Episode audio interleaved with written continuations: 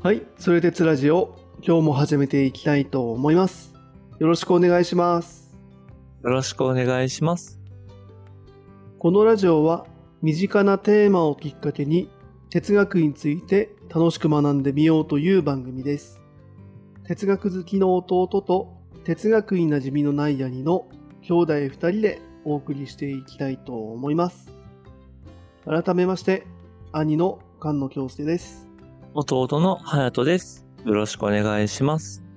はい、お願いします。今回からまた西洋ということで、ストア派ですね。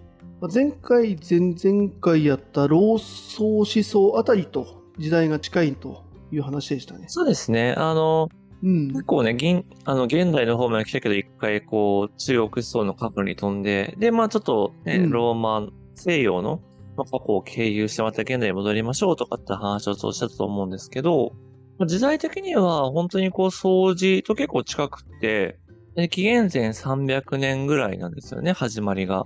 はいはいはい。で、そこから、えっと、紀元後200年なので、まあ、500年ぐらい、結構そのギリシアとかローマで栄えたって言われてるような哲学の流れ、まあ、一派みたいな感じですと。うーん、なるほどなるほど。今もあるの？それは。今はね、ないって言われてる。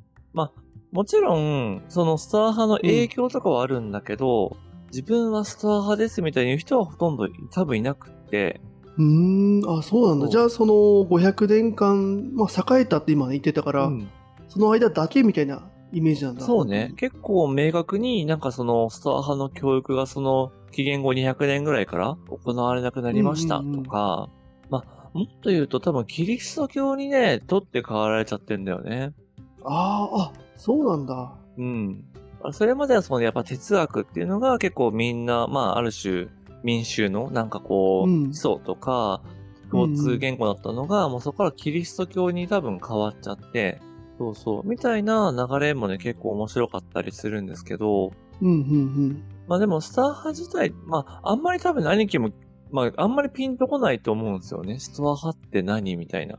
いやー、来ないね。だってなんならあの、スコーラ哲学だっていうか、ああいうのとちょっと混同しちゃってたもんね。ね、スコーラーとストアね、確かにね。そうそうそうそう。うん。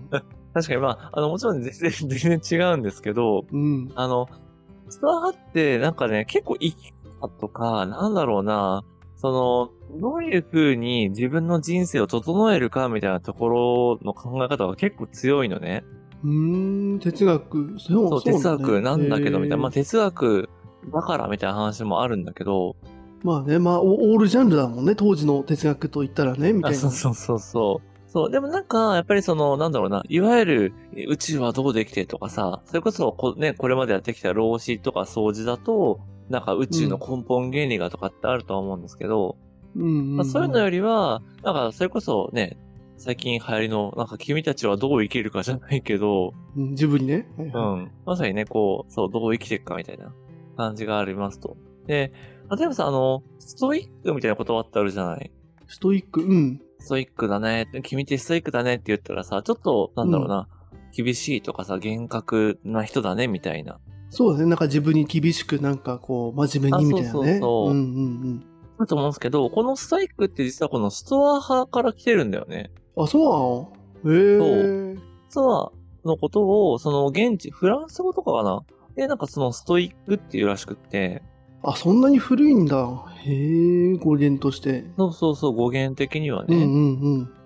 ただもちろん、今言ってるような、その、なんだ、自分に厳しいとか、うん。そういうことだけじゃないものが、やっぱスター派の思想とか哲学の中にはあるので、なんか今でもやっぱこう繋がってるし、なんとなくこう、なんだろうな、あの、共感するとこあるんだけど、じゃあそれの源流というか、大元って何だったのみたいな話をですね、今回はちょっとしていけたら面白いんじゃないかな、なんて思ったりしますと。ああ、そうなんだ、ね。イメージ的にもこう重なる部分はあるの？今持ってるストイックのイメージと。うん。まあイメージ的にはあるんだけど、もちろんそんだけじゃないよとか、もっとね、なんかやっぱり哲学、しかもね、西洋の哲学なんで、体系的にとか論理的に、はいはいはい。こう語ってるものもあるよ、みたいな感じがあって、うんうん、なるほど。うんへえ、あんまなんか哲学っていう、ね、もちろんもちろんね、さっきも言ったけど、哲学って当時は特にオールジャンルだったと思うから、うん、うん。ね、特にこれっていうのはないとは思うんだけれども、うん。ちょっとイメージする哲学とはちょっとこうなんか違うね、雰囲気がね。なんかどう生きるかそうね、そうね。う。うんん。で、あと、一応あるんだよね。その、スター派の中にも、例えば論理学とか、自然学みたいな感じで、はあその、まさに宇宙とはどうあるかみたいな話もあるんだけど、やっぱりそれって今からすると、いや、ちょっとそれってもう昔の考えだよねとか、まあ、ちょっと今の自然科学の考え方からすると、ちょっとあまりにもかけ離れてるよねみたいな感じにちょっと言えちゃう感じなんだよね、正うん。直。ああ、そうか、同じストア派の中でもそういう、その、こな万物の根本に迫るみたいな、そういうそうそうそう、テーマとしてね。人も、人たちもいるというか、はいはい、テーマもある。うんはいはいはい。そう、なんか同じ人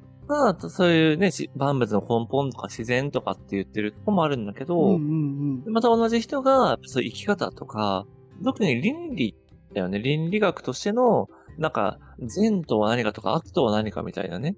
そう、結構そういうのは、やっぱりまあ人間の根本って変わんないから、うんうんまあ、2000年以上経っても結構今でもやっぱ役立つよねとか、うんうんうんうんまあ、やっぱ昔の人もそういうことに苦しんでたんだねみたいな、結構そういうね、共感できる部分が多いなと思ってて、なので割と今回はそういう、なんか厳密にストア派はこう言ってましたとかってよりは、うんなんかストア派的な生き方とか、まあそういう倫理観ってどんなんだったんだろうねとか、そういうのってこう、現代の僕らからしても役立つよねみたいな話ができるとちょっと面白いんじゃないかななんて思ってましたと。はいはい、なるほどね。そっかそっか。まあ、ね、うんさっきほら500年間栄えたというか、やった上で、うんキリスト教にね、まあ、なんか吸収されちゃったみたいなイメージなのかな？うんね、そうなると、ね、もはや現代には使えないんじゃないかと思うんだけれども、うん、むしろ、その、そういう根本的なそうそうそう。ことを言ってるんだね、なんかね。そうだね。そう。で、まあでもちょっと今回、まあ第1回はね、いつも通り、まあある種そのスター派のちょっと時代的な、まあうん背景とか流れとか、うん。まああとね、あの、まあ、これちょっとあえて人じゃなくしてるんですけど、ああ、はいはいはい。なんか今回で改めて調べてみたら、やっぱストア派って言われるぐらいなんで、まあいろんな人がいるんだけれども、うん。あんまりその個人個人が何を言ってたかとか、こういう本がありますみたいなのが、な、あんまないらしいのね。ああ、そうなんだ。そう、残ってなくくってう、んうんで、まあ、もちろんね、こう、有名な、あの、本とかで言うと、あの、マルクス・アウレリウス・アントニウスっていう人がいて、これね、あの、西洋史、うん高校の西洋の歴史の授業とか取った人だと、結構ね、覚えるの苦労したみたいな感じで残ってるとうん。思うんですけど、そういう、いわゆる皇帝、偉い人がいるんだよね。うん。で、その人が書いた自世録みたいな本とか、そう、っていうのは残ってるんだけど、なんかその、まとまった作例えばソクラテスとかプラトンの国家とか、うんアリストテレスの、なんか、えっ、と、なんだっけ、ニコマコス倫理学みたいな、そういうまとまった本とかあんま残ってないんですよ。うーん、ああ、そうなんだね。そういう、なんか対話録みたいなのとか、体験された、あそのなんか、ストア派とは何かみたいなの残ってないんだね。そう、残ってないから、まあ結構ね、この人の思想ですみたいに言うのが結構逆に難しいらしくって。はいはいはいはい。で、まあ、ただね、そういうストア派全体見ていくと結構面白くって、うんうん。あ、の、まあ、そうしたのゼノンっていう人は結構裕福な商人みたいな人だったらしいんだけど、うんうんで、その後のいろんな人がいる中で有名なエピクテトスっていう人がいるんだけど、うん。うんうんうん。その人はもともと奴隷の身分だったらしいよね。へえ、あ、そうなんだ。う。そう。でそこから哲学者になったりとか、うんうんうん。でさっき言ったマルクス・アウレリウスは、あの、皇帝なので本当にその、ローマ皇帝国の一番偉い人え、フレハマがすごいね、なんかその、そうそうそうそう。なんだ、携わってる人のね。そうなんだよ。よね。みたいな感じで、やっぱりその、結構時代を象徴するというか、別にその特定の身分とかじゃなくって、まさにその時代うんうんうんに、やっぱり合ってた哲学だったよね、みたいな感じがあるんですよね。うーん、なるほど、なるほど。はいはい。そう。で、まあちょっとね、こう、じゃあストア派ってどんなことなのよ、みたいな話も少しずつお伝えしていきたいと思うんですけど、そうだね、まあ全然ね、ストイックのイメージしか今ないからね。そうね。うん。はいはい。そう。で、あの、まあ有名な言葉というか、そのテーマみたいなものに、うん。自然と調和して生きるっていう言葉があるのね。うーん、うん、うん、うん。で、あるいは自然と従って生きるみたいな言葉で聞いたことがある人もいるかもしれないんですけど、うん。うん、うん、そう。なんかこれもさ、ちょっとね、老子掃除の流れからすると、なんか無意自然っていうかさ、うん。うん、なんか自然のね、流れの、そう、ありのままに生きるみたいな。うん、うん、調和とかイメージになっちゃうかもしれないですけど、実は全然違うんですよね。あ、違うんだ。そう あの、こっちの東洋的なイメージではないんだね。このそう、調和とか。そう的なイメージはなくって、やっぱあくまでも、そういわゆる理性的というか、うんうんうんうん。まあ、やっぱすごくね、こう、正しく理解するとか、知識に基づいてみたいなのを結構求めるんだよね。なるほど、その自然っていうものの捉え方がもうちょっと違うんだね、その。そうそうそうなるほど。だからその自然とは何かとかもさ、結構東洋だと、いやなんかこの、まさに川であり、森でありみたいな感じだと思うんだけど、うん。なんで、その中に人間も自然の一部としてして存在するみたいなイメージがあるけど、そうそあくまでなんかもうちょっとこう人間の自然ななんだ行動というか認識みたいな、うん。もうちょっとこう違うんだね。フォーカスする部そうそう分がなんか。そう。うーんさらにちょっと次回そういう自然、このストア派的な自然とは何かとかもちょっと次回またちゃんとお伝えしていこうと思うんですけど、うん。そう、だからまさにね、その、なまあ、調和して生きるっていうことは、例えば、ち近いというかイメージとしてはあったとしても、うん。そもそも自然の捉え方が違うと、うんやっぱそこから出てくる生き方とかも全然違ってくるみたいな。はいはい。そうだね。うんううんうんん。そういうね、面白さもあるんじゃないかなって思ったりしてますと。うんうんうん。なるほどなるほど。で、じゃあこの自然と調和して生きるみたいなのは結構いろんな人が、そのストア派の中でも言ってるねとか、そんなに否定はないよねっていう話はあるんだけれども、そう、でもじゃあ誰々が、なんか自然と調和して生きるとはこう言いましたみたいなのがなんか明確にあるかっていうとなかなかなかったりするらしいんですよね。ああ、そもそもこれを誰が言い始めたかとかもわかんないかもみたいな感じなのかな。さっき言ったゼノンとかじゃなくて。そう、一応なんかゼノンが言ってたっていう人もいれば、うんい。や、ゼノンは調和して生きるとしか言ってなくって、後の時代の人が自然とっていうのをつけたんだとか、おお。そう、なんかいろんなね、話がやっぱあるらしいんですよ。あ、そうなんだ。やっぱ本がまとまってないから、うん。もう今の人が昔あるなんかエピソードの切れ端みたいなのからなんとか想像してるみたいな、そんな感じなのかな？そうだね。とか、うんまああとはその歴史家みたいな人が書いた、うん。そのゼノンはこう言っていたとか、はいはいはいはい。そのスター派の流れはこういう風になっているっていう、その昔の人が書いた本とかを解釈して、まあうんきっとこれが正しいだろうみたいな。あー、なるほどね。なんかあの雑誌の一記事みたいな、そういうのを寄せ集めみたいな感じなのかな、昔からの。そうなんだよね。はいはいはい。だからやっぱりこのね、2000年以上前のやっぱ人たちとかっていうのは、なかなかやっぱね、学術的に研究するのは難しいし、うんうん、うん。まあ、むしろちゃんと残ってるって言われてるアリストテレスとかどんだけすげえんだみたいな話なんだよね、逆に言うと。あー確かにそうだね。当時のうんやっぱ生きてるうちというかね、まあ死んだ後かもしれないけど、やっぱこれは残さなきゃってちゃんとそうだね、保存するって思わせるってね、確かになんかあるのかな。そうそうそうそう。っていうね、感じなんですけど、うん。まあだからね、結構やっぱ自分の中でも、結構さっき言ったそのマルクス・アレリウスの自制録とかはね、結構大学生の時に実は切ってて、あ、そうなんだ。そう、なんか、なんだろうな、これもうちょっとミーハーシーみたいな感じで、なんか、そういうのが本棚に並んでる俺かっこいいみたいな、そういうちょっと不純な気持ちで買ってたんですけど、で、ただまあ結構読んでてやっぱ実際なんかすげえかっこいいこと言ってんなとかで、それこそローマの一番偉いね、皇帝の人があこんなことを言ってるんだみたいな、結構弱気なこととか、すごいストレートなこと言ったりしてるんだよね。なんかもう、皇帝なんかじゃなくても、本当は哲学者になりたかったのにみたいな、えー、あ、そうなんんだ。嫌だみたいな感じの、はいはいはいはい。結構雰囲気なこととかも書いてるのよ。うん。で、まあ、ただ逆に、そういうなんだろうな、あのー面白さを感じながらも、ストア派っていう感じで考えたりとか、学ぼうとしたことがなかったんだよね、これまで。ああ、そうなんだ。じゃあ最初さ、その自制録読んだ時に、これはストア派の哲学なんだなーっていう頭で読んでるわけじゃなくて、ただ自制録としてだけ読んでたみたいな。あイメージなのそうそうそう。あ哲学的な流れがとかっていうのはあんま分からずうんに、うんうんただマルクス・アレリスっていう人がこんなことを書いたんだな、ぐらいな感じなんだよね。なるほどなるほどなるほど。で今回改めてそのストア派とかをまあ、勉強し直してみると、うん。あこれって、その、それこそね、まさにゼノンが言ってたことなんだ。とか、はいはいはいはい。そう、このゼノンが言ってることは、それこそやっぱその前のプラトンとかアリストテレスの流れをやっぱ組んでるんだとか、ああ、はいはいはい。そう、結構やっぱそういうのが見えてきて、うん。やっぱね、哲学は繋がってるし面白いなっていうのはちょっと改めて思ったところなんですよね。なるほどなるほど。はいはいはい。ん。そう。なので、まあ今回自体は、そのストア派の考え方とか、あとやっぱりまあ、ね、これから、あの、冒頭お伝えしたで、やっぱそのストア派的な生き方みたいなところを結構ちょっとフューチャーしてお伝えしていきたいなっていうふうに思ってますと。はいはい。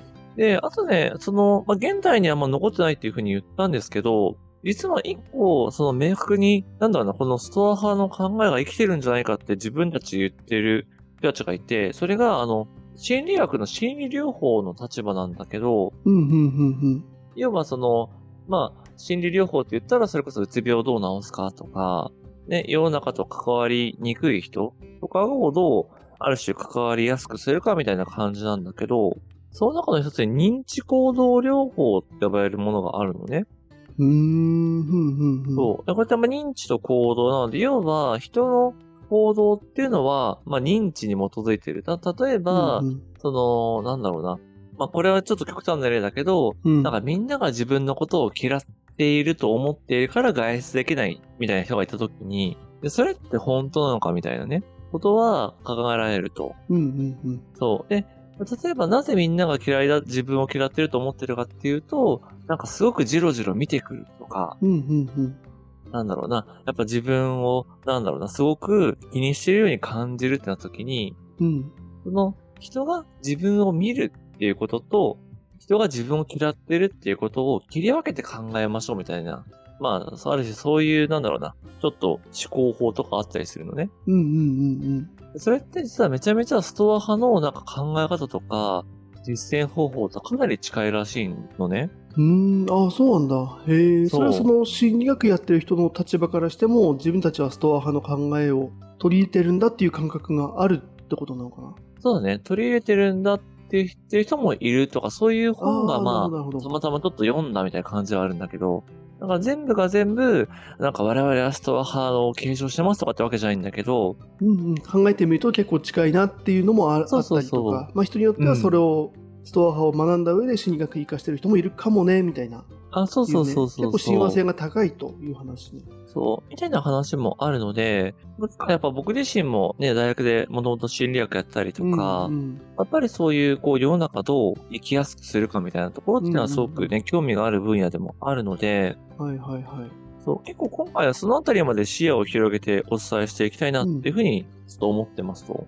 うーんなるほど。前結構やっぱね最初も言ったけど哲学とはいえ結構やっぱ自分の生き方みたいにフォーカスしてそうでなんか面白いね。うんそうそうそう。うーんなのでね、まあ、やっぱりこう考え方を知るのも大事だなっていうのを、ちょっとまあこれちょっとハイレッカーな反省でもあるんだけど、それでやっぱりこの人が何を言ったかっていうのを伝えるのも素敵だなとは思いつつ、やっぱりそれがね、うんどんな風にやっぱ自分たちに影響するのかとかさ、はいはいはいはい。ね、やっぱり自分たちの生きる時にやっぱり役立つのかっていうこともすごく大事だなと思った時に、結構ストア派はね、やっぱそういう色が強く出せそうだなと思ったんで、なるほど結構まあカジュアルにこう、うん。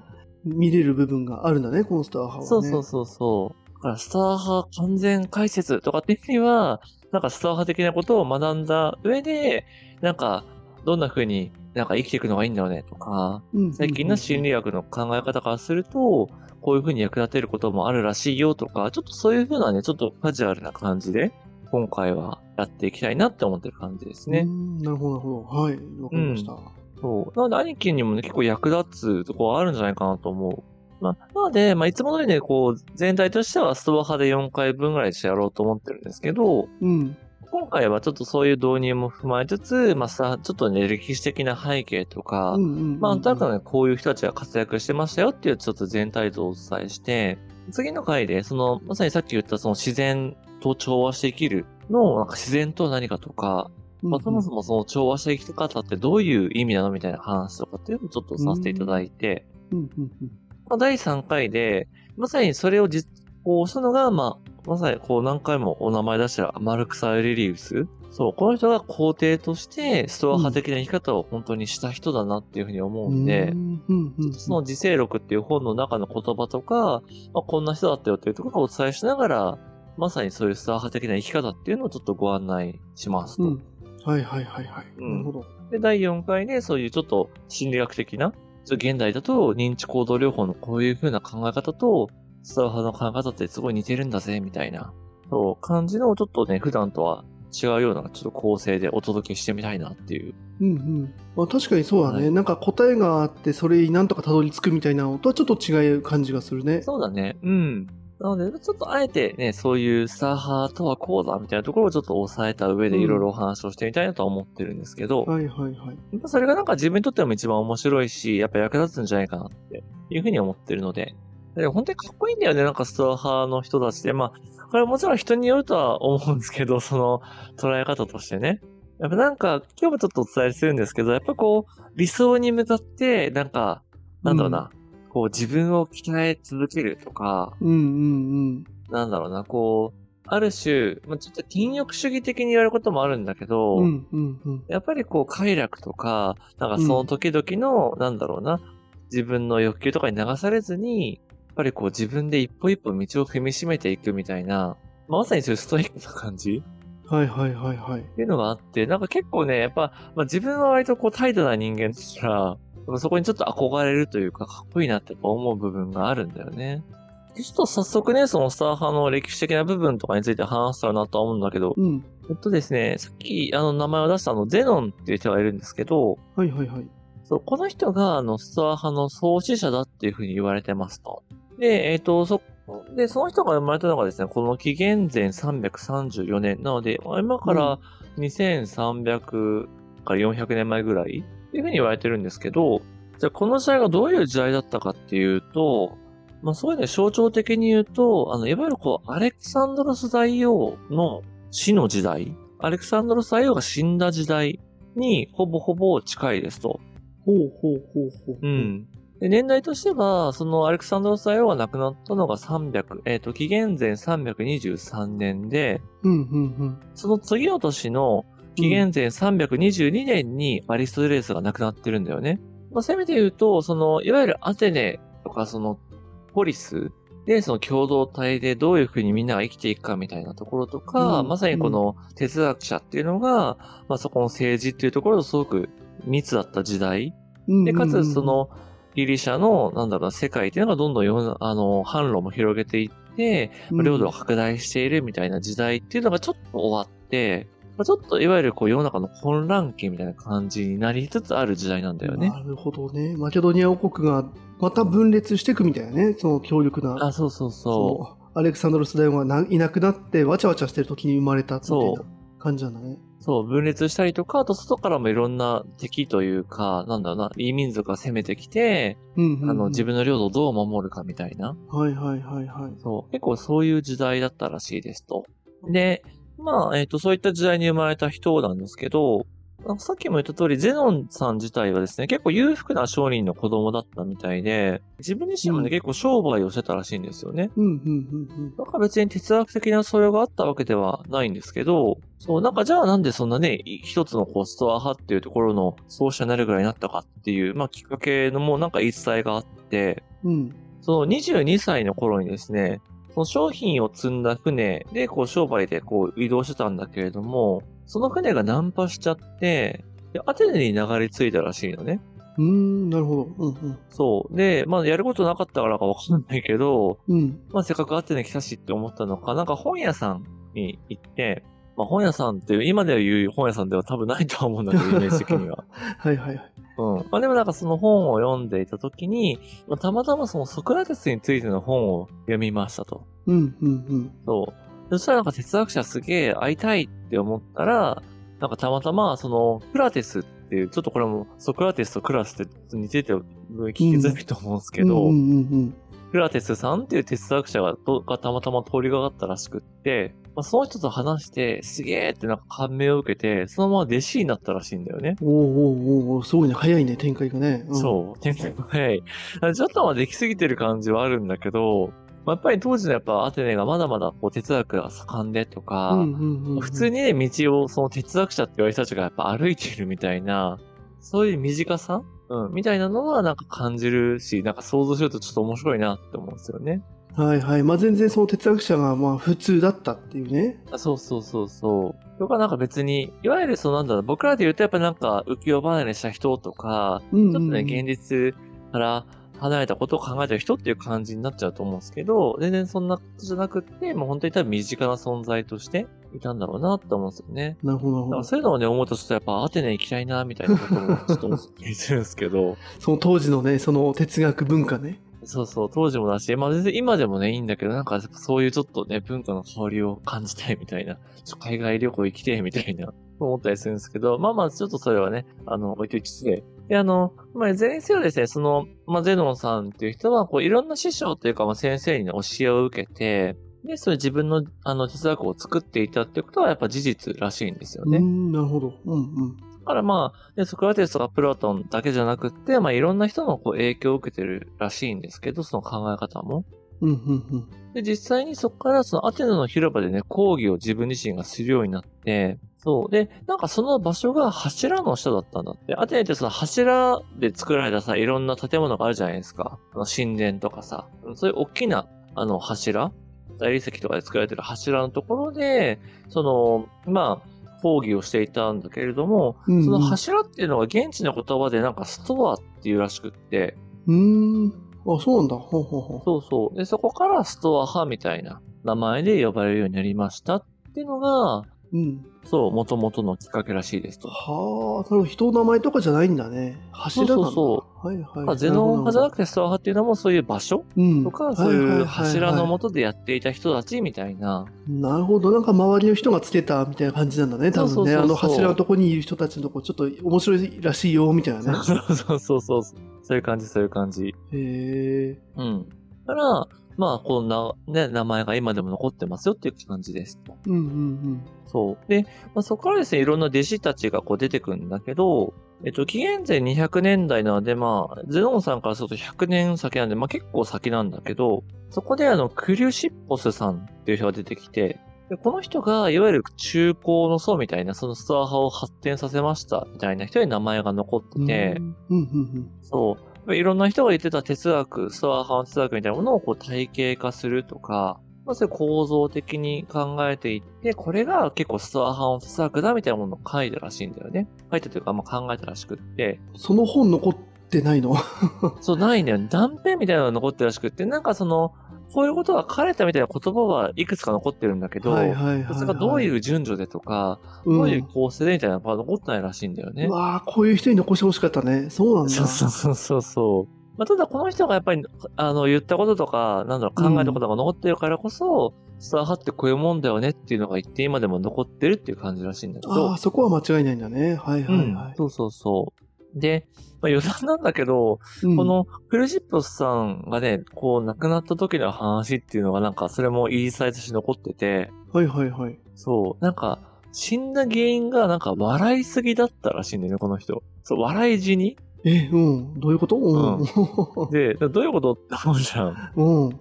なんかシチュエーションもよくわかんないんだけど、うんうん。なんかその、ロバがいるんだけど、ロバがうんなんか酒に酔ってたらしくって、なんかイチジクを食べようとしたんだって、そのロバが。はいはい、はい。でその格好はあまりにも面白すぎて笑って死ぬっていう。うわそうなんだ。そなるほど。そりゃあ、そっか、本残せないね。そっねか。あの、予期せぬ死だったんだね。結構るほど。突然死だったと思うんだよね、それも。へえ。ちょっとシチュエーションがわかんなすぎて、そもそもロバが酒に酔うってどういうことなのみたいなのもあるんだけど。まあね、いや、もったいないな。だって、この人、そっか、あの、哲学のね、体系化した内容もそうだけど、多分、うんこの、笑い死にしたってエピソードの方が強すぎて、うんそっちが残っちゃってるんだね。そうね、そうね。うわこっちの方が有名になっちゃってるね、多分。うんうんうんううん。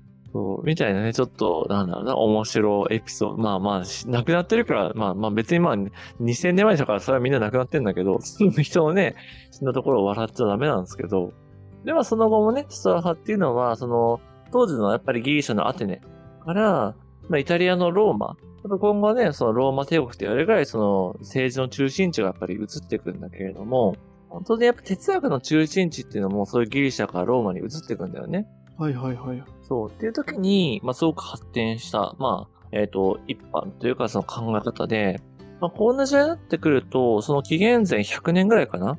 が、おそらくあの、いわゆるジュリアス・シーザーっていうカイサルか、の時代になっていきますと。はいはいはいはい。でこれなんか詳しくは知らないので、あの、ね、詳しい人いたらまたぜひ教えていただきたいんですけれども、うんうんうん。こういうね、やっぱりローマ皇帝ってやっぱ人たちが出てくるとか、で、ローマっていうのはやっぱ政治が中心地になっていくとか、うん。まずはさ、あの、暴君として有名なネロっていう皇帝がいると思うんだけど、聞いたことある？あ、名前は。うん。その人の実は家庭教師であったセネカっていう人も実はストア派の人なんだよね。うーん。あ、そうなんだ。はいはいはい、はい。そうそう。だからアリストテレスがそのアレクサンドロス大王の家庭教師やってたみたいな感じで、うんうん、うん。そのスター派の哲学者ってセネセネカっていう人が、そのネロの家庭教師やってたみたいな。